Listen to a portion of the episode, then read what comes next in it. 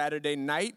Uh, we have been in a series called Myth Busting, and if you've got your Bible, we're going to be in Colossians chapter 2 tonight. So if you got your Bible on you, uh, if not, there's Bibles in the pews. Maybe you're, you're swiping on YouVersion, but we're going to be in Colossians 2 tonight, digging around.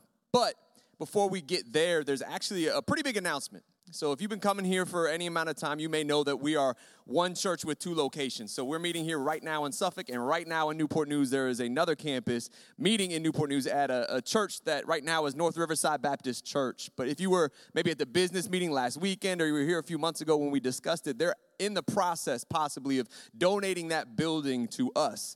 So I just wanted to let you know on March 20th, they're going to have that vote, North Riverside Baptist is. So what I'm telling you for is so you can be praying right? Pray for that process pray for unity pray for the holy spirit to be a part of every decision and every detail. It's exciting for us pray that, that god will be in that but also pray for their churches. It's a big decision for them as well. But let's be praying over that because that's a big moment for city life. Again one church in two locations but that's march 20th that north riverside baptist is going to be voting. But here in suffolk We've been in this series, Myth Busting, where we're talking about undoing the headaches and the heartaches that can be inflicted by half truths. And we've looked at everything from don't judge to God's love is colorblind to women shouldn't teach, all these different topics in Scripture, and we've tackled them to see what the greater content and context is. And so when we kicked off this series nearly two months ago, we read a passage from 2 Peter 3 that I want to return to tonight. It's 2 Peter chapter 3, verses 16 through 18. And Peter says, it's towards the ends of his letter to this church, he says, Paul's letters, speaking of the Apostle Paul, right, who writes much of the New Testament, he says, contain some things that are hard to understand, which ignorant and unstable people distort, as they do the other scriptures, to their own destruction. Therefore, dear friends, since you have been forewarned, be on your guard so that you may not be carried away by the error of the lawless and fall from your secure position, but grow in the grace and knowledge of our Lord and Savior, Jesus Christ. See, in this passage, Peter warns about distortions of God's truth. And not just in Paul's letter, but he also says in other scriptures as well. He says these distortions, they can derail us, they can be destructive, we can be carried away by them. As Galatians 5 9 says in the Amplified Version, the verse we've looked at again and again in this sermon series, that these half truths can pervert the concept of faith and ultimately mislead the church. And what's kind of encouraging to me is that Peter, a fellow apostle, a fellow leader in the church, would look at Paul's letters and say, you know what, they're, they're kind of confusing. Right, so if there's somebody in Paul's context, right, walking alongside Paul that would say what he was writing was confusing, then I don't feel bad when 2,000 years later I'm reading some of these letters and saying, huh, you know, asking questions, looking for answers, wrestling with the text. And the whole reason we're in this series is so that I can encourage us again that, man, to, to wrestle with the text, text and to ask questions and seek answers. Sometimes that's not about a lack of faith, it's because we love truth. We don't want to settle for a half truth. We want to walk in the full truth that God gives us. We've talked a little bit about this idea of strongholds, and so often we jump to uh, the demonic or footholds in our lives. But when you read the New Testament, when you read through Scripture, it's often speaking to distorted views, seeing incorrectly, broken mindsets, and misconceptions that are based on half truths. You know, David Wilkerson wants to find a stronghold as a mindset, value system, or thought process that hinders your growth, the growth of others, and you exalting Jesus over everything in your life. Strongholds are based on half truths and they can cause headaches and they can cause heartaches. But the good news is that Paul says in Corinthians that we have the power to demolish strongholds. Jesus says in John chapter 8 that, that while half truths may hurt, Jesus says that, hey, when you grasp the full truth and you understand the truth and you know the truth, the truth will set you free. It's in John chapter 8 where Jesus says that. But in Colossians 2, verse 15, if you've turned there tonight, says in the New Living Translation, it says, He, being Jesus, disarmed the spiritual rulers and authorities, those supernatural forces of evil operating against us. That's a paraphrase from the Amplified Version. It says, He shamed them publicly by His victory over them on the cross. It's a powerful verse that I want to dig into tonight, but before I go deep into it, I want to read the context and the verses around it. I want to read Colossians 2. I'm going to read verses 13 through 20. Paul says to the church, he says, You were dead because of your sins and because your sinful nature was not yet cut away. But then God made you alive with Christ, for he forgave all our sins. He canceled the record of the charges against us and took it away by nailing it to the cross. In this way, he disarmed the spiritual rulers and authorities. He shamed them publicly by his victory over them on the cross. So don't let anyone condemn you for what you eat or drink or for not celebrating certain holy days or new moon ceremonies or Sabbaths. For these rules are only shadows of the reality yet to come. And Christ himself is that reality. Don't let anyone condemn you by insisting on pious self denial or the worship of angels, saying that they have had visions about these things. Their sinful minds have made them proud, and they are not connected to Christ, the head of the body. For he holds the whole body together with its joints and ligaments, and it grows as God nourishes it. He says, You have died with Christ, and he has set you free from the spiritual powers of this world. Let's pray. Lord God, we pray that just as we were in worship, God, that those words would impact our hearts and minds. We pray that Holy Spirit, you would direct us in truth, guide us in truth, help us to graduate from the half truths that would hold us back and restrict us as the church. God, help us to walk fully in the calling you have for us, both as individuals and as a church, and help the truth that we walk in tonight unleash that. In Jesus' name. Everybody said, Amen. So let's play a, a quick game, a little pop quiz. Who said it? Right. So I'm to give you a quote, and then you tell me who this quote is attributed to. All right. That makes sense? All right, first one. Silence in the face of evil is itself evil. God will not hold us guiltless. Not to speak is to speak, not to act is to act. Sounds like Martin Luther King, right? It's another civil rights activist, but one that was fighting for social justice in Germany during Nazi Germany. Dietrich Bonhoeffer. Boom.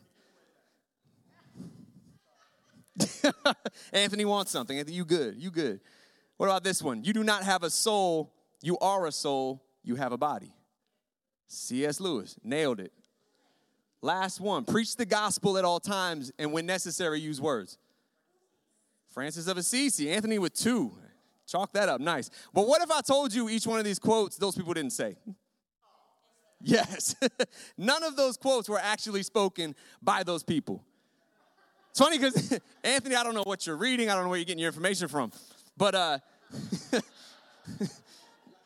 that Bonhoeffer quote is used to sway people, right, politically to choose the lesser of two evils. The the C.S. Lewis quote, you look at C.S. Lewis's writing. Right? There's animals talking, the trees are alive. He valued creation, right? He valued our bodies in the material realm. He didn't like disqualify it or, or, or not see it as valuable. And then I, I've hit on this one before. Francis of Assisi, preach the gospel at all times when necessary, use words. We love that because it's like our get out of the Great Commission free card. We're like, I can just live my life. I don't got to share my faith. I don't have to teach or disciple anybody. Oh, except Jesus said to do that. And Francis of Assisi, I'm just going to keep going. He clearly thought words were uh, important because he was known to preach to birds and animals. Like, he, he just had to tell everybody and everything that moved about the goodness of Jesus Christ. But then there's this quote I was reflecting on. I must have been studying for this because the quote is the greatest trick the devil ever pulled was convincing the world that he doesn't exist. And I was trying to remember, I was like, where did I hear that first? Who said that? Exactly, right? I'm thinking, I'm thinking it was somebody uh, clever, like it was probably Ben Franklin or Mark Twain, or, you know, I was thinking like maybe it was Augustine or, or like a spiritual heavyweight. No, this, it's been said in various ways, but the source of that quote that I apparently have memorized is from The Usual Suspects, a movie from 1995 where a character is talking about Keyser Söze, right? This, this elusive suspect that the greatest trick the devil ever pulled was convincing the world he didn't exist. So I was looking for the source. I'm looking around. There's people that are convinced that that's straight out of the Bible or it's said in this verse here or this verse there. But you know, if you do read the Bible, the Bible certainly lets us know of the devil's existence. There are over 20 New Testament mentions of the devil or the evil one. For instance, 2 Corinthians 4 4 says, Satan, who is the God of this world, has blinded the minds of those who don't believe. 1 John 5 19 says, We know that we are children of God and that the world around us is under the control of the evil one.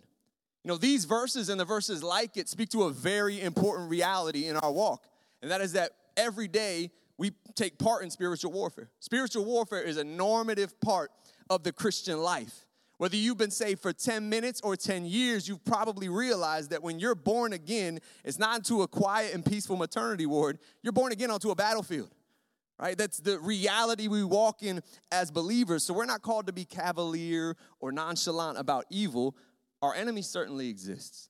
And we're called to, in Scripture, stand firm, be strong, to resist. And in Peter's letter to the church, he says, be alert and of sober mind. Your enemy, the devil, prowls around like a roaring lion looking for someone to devour. He's not a lion, but, but Peter's saying he's like one, right? He wants to devour, he wants to feed. I think our Facebook feeds are aptly titled because that's one way he easily devours our hearts and minds. But you're not ready for that sermon. You're not ready for that sermon. But he's like a lion. It's a unique descriptive. And I say it's unique because for all the mentions of the enemy, especially in the gospel and the epistles, there's not a whole lot of descriptions, there's not a whole lot of details. Paul, for instance, mentions the evil one in all of his letters outside of his shortest one, Philemon. Yet Paul never digs into any detail about these powers and principalities that we face in terms of hierarchies or lists or classifications. In fact, if you read everything Paul has to say about our enemy, it's not that he cares so much about the powers in and of themselves, but his main goal, his emphasis, and his focus, and the one we should adopt, is to show us and remind us that they're defeated. You know, yes, we are born into spiritual warfare. That's a reality that we should be aware of at all times. But the devil isn't waging an all out war as much as he's staging uprisings. In the New Testament, he comes across much more as an annoyance or a nuisance than an overpowering force. Spiritual warfare is a, a useful term, and it reminds us of the reality of the unseen, but it is potentially problematic if we think of warfare and think the outcome is unsure. One of Paul's sole reasons for speaking to the enemy is to remind us of this reality that Christ kicked his tail at the cross. Again, Colossians 2:15 reads, "He disarmed the spiritual rulers and authorities, those supernatural forces of evil operating against us. He shamed them publicly by his victory over them on the cross." There are spiritual rulers and authorities, powers and principalities. Paul writes elsewhere in Ephesians 6 and tells us explicitly that we do battle with these powers and principalities, but we should remember that they're not in control. They're subject to the only one who is in control. Again, the one who all but publicly spanked them at the cross, Jesus Christ. C.S. Lewis once really said, Anthony, in the intro to his book, Screwtape Letters, that there are two equal and opposite errors into which our race can fall about the devils. One is to disbelieve their existence, but the other is to believe and to feel an excessive and unhealthy interest in them.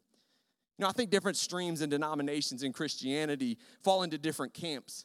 But in some circles, as well as I would say our Western culture at large, we've all but built a mythology around the devil. Where he's a cartoon character based on aspects of Dante's Inferno, maybe Milton's Paradise Lost, those uh, plethora of Frank Peretti novels my parents had around the house when I was a kid, right? What is it, like Piercing the Darkness? Those were entertaining. I read them, right? All those different books. You talk about movies, Constantine. What was the one with Arnold Schwarzenegger? Where he, I'm looking at Nate because he knows every movie from the 90s. End of days, right? He fights the devil in like a, a cathedral sanctuary. All these wild, imaginative takes on the enemy and the devil, but all the juicy details we have on the devil are more likely to be urban legends than from the Bible because the Bible, for all its mentions, doesn't give a whole lot of details. Ultimately, the Bible says less about the devil than most Christians do. And the danger here and with other content in the Bible is when we dive so deep into the obscure that we miss the obvious. Like sometimes I can dive so deep into like the, the prophecies in revelation, trying to dig around that I forget the obvious. Hey, Jesus wins, right? We can dig so deep into the obscure with the enemy that we forget the obvious. He's defeated, right? Jesus won at the cross. Our chief concern shouldn't be that we be carried away by powers of possession as much as we should be concerned that we'll get carried away, like Peter said, by distortions and half truths and his deception. And this isn't new to humanity. The ancient world was both fascinated and fearful of spiritual powers. Everything from health to your love life to your success in your career was seemingly at their mercy. When Paul wrote the church the Colossians, it was a, in a culture consumed with elemental spirits that made humanity seem like playthings to greater powers. Matter of fact, there was a, a heretical teacher, I'm gonna butcher his name, it's Elchasai. If you're, if you're writing, it's E L C H A S A I. But he was teaching elements of astrology sewn into Christianity. Like when he taught that the Sabbath needed to be honored, it was because the powers of the stars prevailed on that day. So when we read verses 16 through 19 of Colossians 2, it begins to bring a little clarity to what exactly Paul's talking about in those verses. And when we look at that passage and we look at those verses, we see that these teachings made prey of people. They passed judgments on them and made legalistic regulations. And these were the kind of teachings, again, that Peter warned us of in our opening passage distortions that derail us and can carry us away. But we live in a scientific, enlightened culture, right? Certainly in our enlightened American culture, there's no room for stuff like this. But if you look at our culture, right at the heart of our interests, you'll find things like tarot cards or astrology that isn't that far from what was being taught to the church. Only for the most part, our culture, I don't think, blames malevolent things that happen on spiritual forces, but we often look to them for good luck or, or guidance in superstitious ways. But if what Paul says in Colossians 2 is true, if no other power can rival Christ, they've been exposed to what they are ashamed, then we don't have to look anywhere else for what we need in life. We've got everything we need in Jesus Christ. Because we so often try to add to it, whether it's our own good works, you can read Galatians about that when Paul addresses that, or whether it's superstitious things that we try to add to what Jesus did at the cross. Ultimately, whenever you try to add to what Jesus did at the cross, you end up taking away from it. And when you get focused on hocus pocus, you can lose focus on Jesus Christ. Yet some folks in the church, it's like they claim to see a devil behind every bush, right? They show up late all the time, and it's not that they have a problem with showing up on time. No, I, struggle with the spirit of tardiness, right?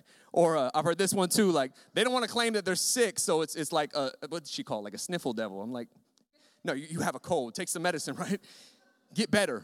Take care of yourself. Take some vitamin C. trying to think all the mo- things my mom would have told me to do, but we can end up trying to find a devil behind every bush. And, you know, as a churchy slogan goes, when in doubt, cast it out, right? You ever heard anybody say that? Really? You've heard all those other quotes. You ain't heard that? Just kidding. Look, we have an enemy. Right? The Bible makes this clear and advises that we keep this in mind.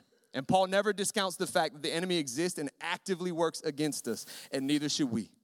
But when you look at the devil as the source of everything you see is bad in this life, you can walk in error. I want to look at two errors, and then I want to look at how the full truth can unleash us to be the church we're called to be. But first, the two errors that we can walk in the first is when we sometimes we can credit things to the devil that are actually God. They're actually from God. See, the Bible doesn't present to us a form of dualism where good and evil are equals that are wrestling for humanity. Right? This isn't the classic melodrama of good and evil that we see in like our Marvel movies and our favorite superhero movies where they're going toe to toe, they're pretty equal. That's what makes the drama so good. But the spiritual reality that scripture tells us is you find one almighty supreme being, God. And this is how Jeremiah could ask the rhetorical question in the book of Lamentations. While Israel is at the height of its suffering and in exile, he says, Who has spoken and it has come to pass unless the Lord has ordained it? Does not the Most High send both calamity and good? See, what you realize when you read throughout Scripture is that our enemy is not omnipotent, he's not omniscient, he's not omnipresent. And while he may be uh, involved in the events in our lives, trying to sow lies, trying to sow deceptions and distortions. We shouldn't give him credit for what he shouldn't get credit for. For instance, you look through Scripture, the greater context and content of Scripture, the two men who you could argue suffered more than anybody in Scripture. First being Job, right? You look at Job, suffered loss after loss, attack after attack. But if you read the first two chapters of Job, you know none of that would have happened unless it passed through God's permission first. We don't understand why, but it's what we see in Scripture. You look at Jesus, right? Probably suffered more than anybody in Scripture because he felt the full weight of our sin on the cross. Not just the physical pain and suffering, but the mental angst of sin. And what held him on that cross wasn't the power of the enemy, wasn't those Roman soldiers. He could have called a whole legion of angels down and been off the cross like that. No, it was his love. He was in control every moment. See, God is in control of all things. Yet sometimes when we attribute his power and omnipotent to the enemy, it can hurt. Because sometimes when we attribute the bad things that happen to us to the enemy's plans, we'll view them in a negative way because it's from the enemy. But if it's from God, we understand that He can use it for good, He can use it for His glory, He can use it to grow us. See, when we say something like that's the devil, we think, well, that's bad. But when you realize sometimes God allows things to happen in our lives that He can use for His glory, for His good, and to grow us, it, it gives us a different perspective. There are some things that happen to us in this world that, that God allows. There's some things that happen in this world because we're living in the world. Kind of like we talked about last week. And when we attribute everything that happens to us to the enemy, we forget that we fight spiritual warfare on three fronts. Right? There's the enemy, there's also the world. It's the second front. I won't spend a lot of time here, but what's meant by this is the structures and systems and ideologies in our world that run counter to the kingdom of God. It's kind of the counterfeit kingdom here on earth that's bought into the lies of the enemy. And boy, do we love to go at war with the world, right? Especially from our keyboards. It's so funny to me that when we point to the world's problems, it's always those people over there doing those things we would never do, right? If we were going to be asked what's wrong with the world today, a lot of us would probably have a list at arm's length that we could point to, right? It's those people doing those things with those beliefs, those habits over there. But a newspaper once set out an inquiry to famous authors. And the list of authors they asked included G.K. Chesterton. And it asked the question, What's wrong with the world today? Chesterton's reply was short and sweet. It said, Dear sir, I am. Signed G.K. Chesterton. You know, when asked what's wrong, I think our flesh so often wants to look out the window and point figures rather than look in the mirror, look at ourselves. The battlefield that Scripture gives us a focus on, it makes a focal point that we often forget is ourselves, our flesh. If I really think about it, so much of what I endure in life that I really wouldn't like to walk through is because of my flesh and because of my decisions. When you look at scripture, sure, the devil had a hand in sin entering the world, but the Bible by far attributes the world's problems not to the devil, but to human sin. When we read that passage in Colossians, the cause for Christ's death is not tied to the enemy, but to sinful nature, our flesh. Said in Second Corinthians, or excuse me, Colossians 2, verse 13, that we opened with, said that you were dead in your sins and in the uncircumcision of your flesh, which in the Amplified Version it adds your worldliness, your manner of life. You know why it's so tempting to look for a, a demon behind every bush? Because they prove quite useful in excusing our sin and my manner of life. What's responsible for this pain? Not me, right? Nothing I did, right? Not my depravity, it's something else entirely. You know, in the 70s, the comedian Flip Wilson, he had a routine and he made famous the phrase, the devil made me do it, right?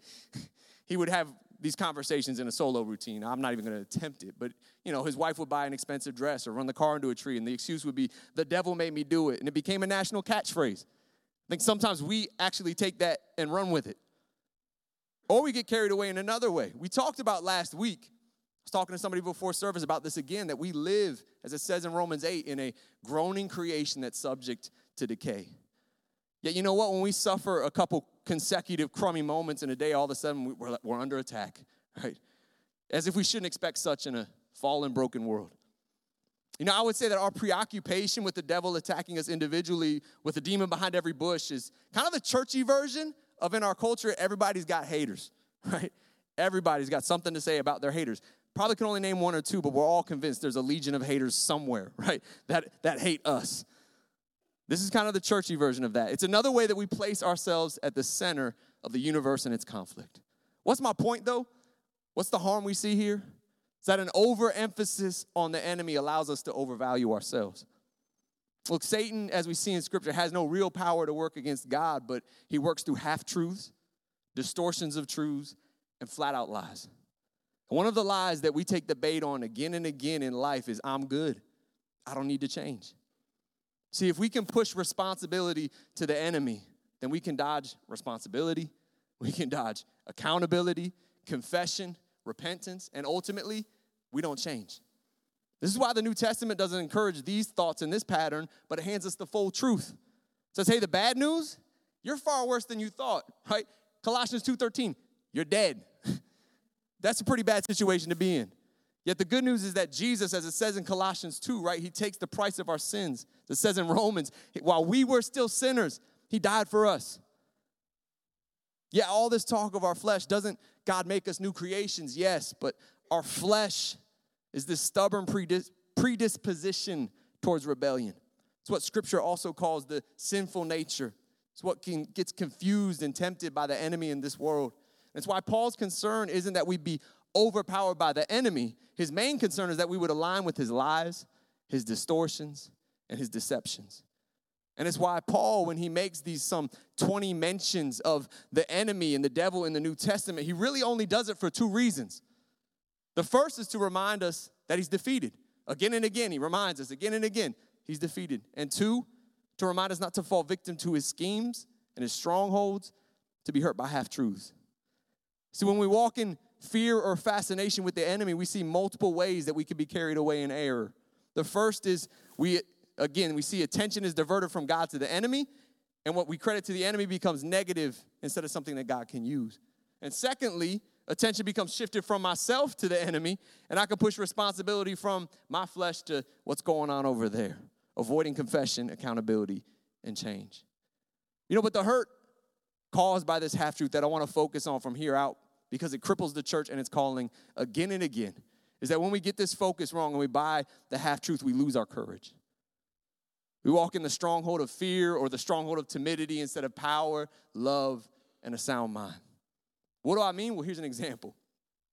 Raj, maybe you met him, maybe you haven't. I should have put a picture up here because he, he rarely is here anymore. But his, his full name is Shivraj. For a long time, I said Shivraj. Found out like six months after we were about to adopt this kid that I've been saying it wrong the whole time. It's Shivraj. And that was the name given to him by his mother at birth. That's special to Steph and I. We don't want to take that away from him, his, his culture, his mother, what he's coming from. So his birth certificate now reads Titus Shivraj White. And I'll share this with him eventually, but if he becomes one of those spiritual heavyweights, right? C.S. Lewis, A.W. Tozer, R.C. Sproul, G.K. Chesterton, T.S. White, sounds pretty cool, right? So T.S. White. Just gonna raise him up.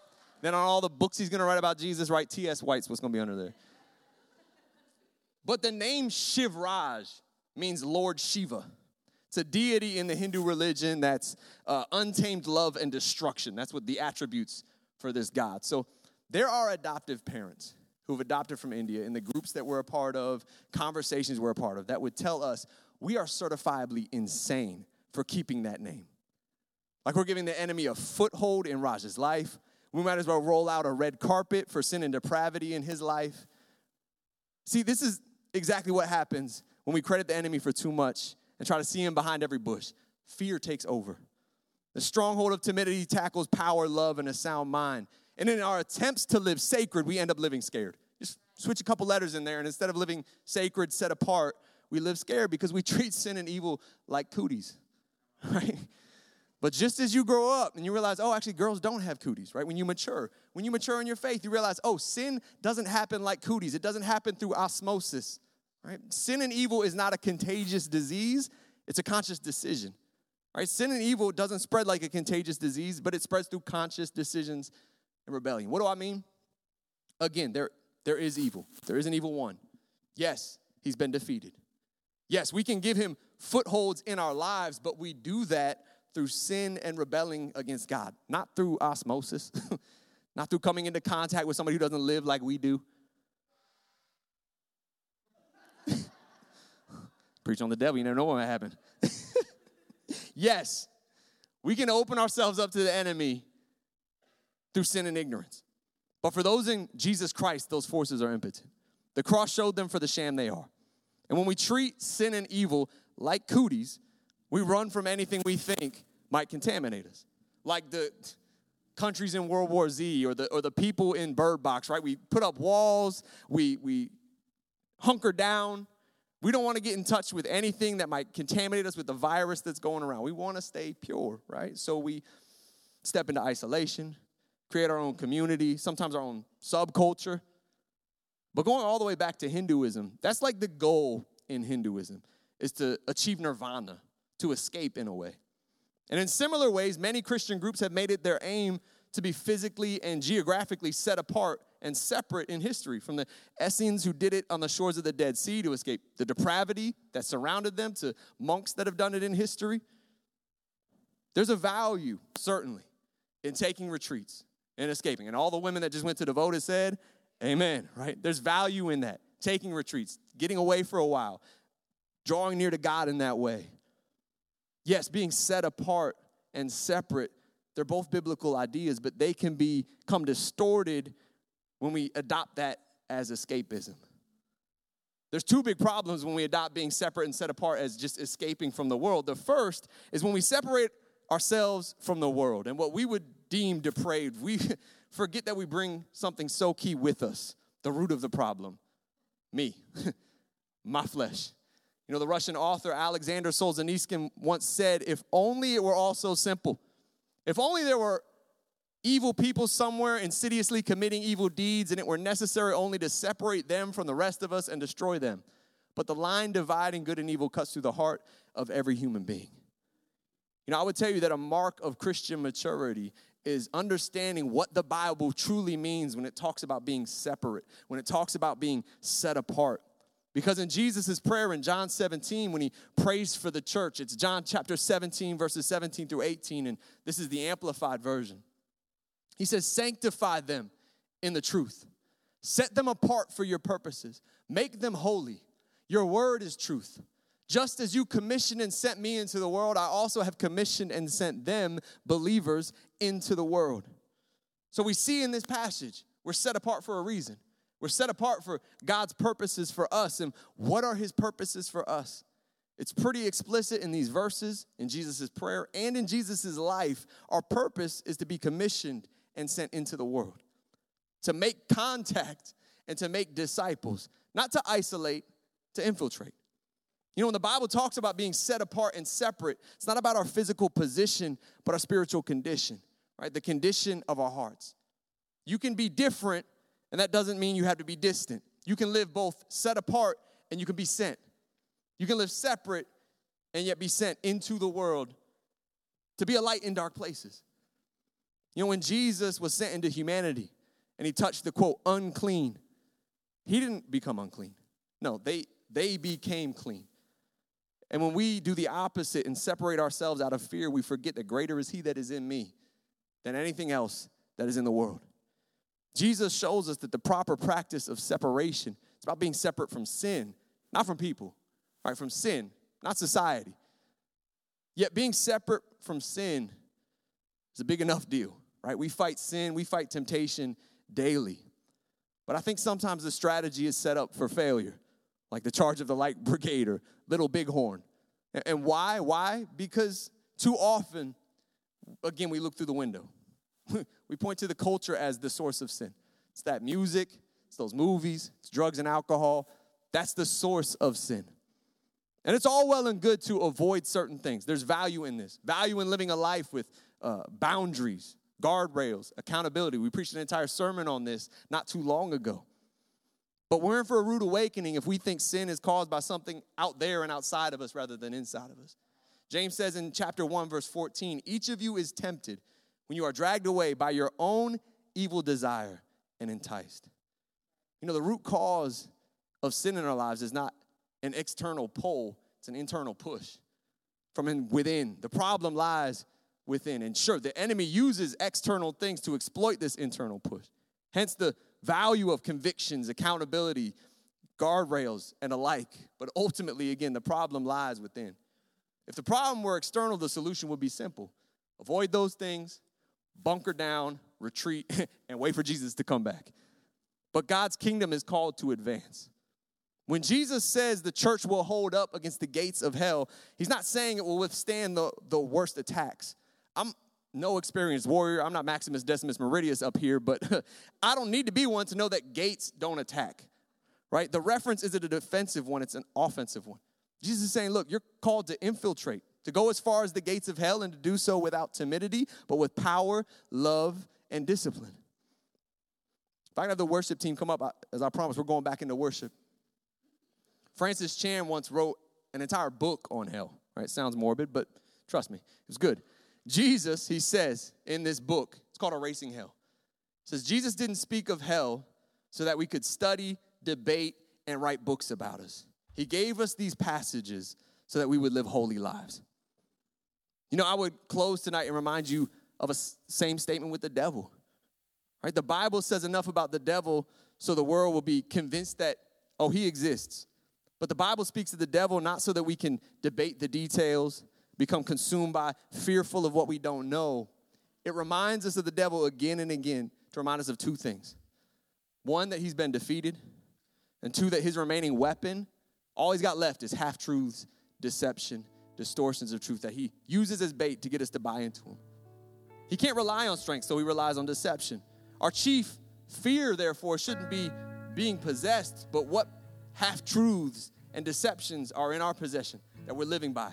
Misconceptions that are causing us to misstep as we try to follow Christ, causing me to even walk in fear. What are the lies I bought into? Because we aren't called to isolate ourselves, but to infiltrate the world. We aren't called to flee from the first sign of evil, we're called to reclaim what the enemy has taken. We're called to resist the devil, not run from him. And when we do, it says he's the one that flees. This word flee that James uses and that was written when it speaks to Jesus in the desert being tempted by the devil, this word flee speaks to running from a superior power. It's not running from us, he's running from the God in you that's greater than anything in the world. It's what the enemy did in the desert after tempting Jesus. It says he fled, and the angels came and ministered to him. Unlike the first Adam that bought the deception of the enemy and fell, Jesus didn't buy his distortions. He, he replied to the, the word of God that, that Satan tried to tempt him with, with the word of God. And he kept it moving. And the result was that he pushed onward all the way to the cross. And the result of the cross is that the one damning, condemning weapon that the enemy had was stripped from him unforgiven sin. Jesus takes, as it said in Colossians 2, the passage we read, he takes the penalty of our sinful nature the sins of our flesh, and He takes that upon Himself at the cross. So I would tell you tonight if the enemy has been holding that against you, if he's weaponized your brokenness and he's he's holding it over your head and he's trying to keep you from Christ because of it, whether it's for the first time or you just feel like you've used up God's grace, it's for the hundredth time and he's trying to say, nah, there's not enough. Holding your brokenness against you. No. Jesus at the cross, all his strategies and his power, they're ashamed you have the ability to step into God's presence tonight and receive grace and receive mercy, be healed, be made whole, and be made holy through the power of the cross. So I would tell you tonight come. Don't wait to change and get better to come. It's not the, the healthy that need a doctor, it's the sick. Come to Him just as you are. But then also, maybe for others, it's just giving up the stronghold of fear, the stronghold of timidity, to walk in power and to understand that the power available to us in the Holy Spirit is not this power for escape and escaping difficulty. It's the power to live godly in an evil world, to bring light to dark places. You can walk in the spirit of love and boldly step into moments with people, not fearing them because they live different than you or don't believe what you do, but you can genuinely love and listen and build a bridge that the Holy Spirit can walk over. And then lastly, the power of discipline Learning to say yes to the Spirit and no to our flesh. Yes to our spirit and no to temptation. Maybe there's a habit you haven't been able to break. You say yes to your flesh and no to the Spirit again and again. Let's step into the presence of God. Let's worship. If you need prayer, Tim and Lynn are in the back. They would love to pray for you. I'll be right here. I would love to pray for you. You know, we're going to go back and sing Good Grace again, but as I was driving here tonight, I was thinking of the lyrics from uh, No Longer Slaves where it says, You surround me with the song of deliverance from my enemies until all my fears are gone. And I pray that as we worship and close in worship tonight, as we sing through this song and its chorus again and again, that God would surround us with a song of deliverance from our enemies until all our fears are gone. Yes, there is an enemy, but we don't have to fear. We can walk in power, we can walk in love, and a sound mind. Let's worship, let's praise tonight. Let's stand. You know, it's uh, uh I, I, know Good Grace is a new song for some of you. And uh, me coming here, you know, I knew nobody. I didn't even know the team. And uh, we just meshed together. It was awesome. And we did, uh, we did Good Grace. And after we were done with rehearsal, like, everybody in here was, you know, singing, uh, uh, you know, singing the tune to it. You know, humming, humming the melody of the chorus, the bridge. And I thought to myself, What if I had the same effect on people when I told them about Jesus? When I walked into my workplace and I told my coworkers that I go to church, and I feel the devil discourages us that maybe we're not good enough to tell them about about the goodness of God, about His good grace. I have a lot of baggage in my life, and I, and I know He He tells me I'm not good enough. So in this song, we talk about the heavens swinging wide open. So I just pray tonight, God I just pray that we can swing the heavens wide open, God, in our workplace, God, in our homes, in our families, God, in the broken marriages, God. Pray that we can just, the heavens swing open in our, our schools, God. Father God, in our, our social media feed. God, I pray that we can just, we just show these people Jesus, God.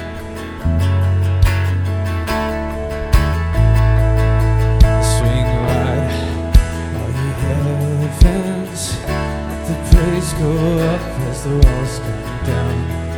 All creation, everything with breath, repeat the sound. All the children, clean hands, pure hearts, good grace, good God. His name is Jesus.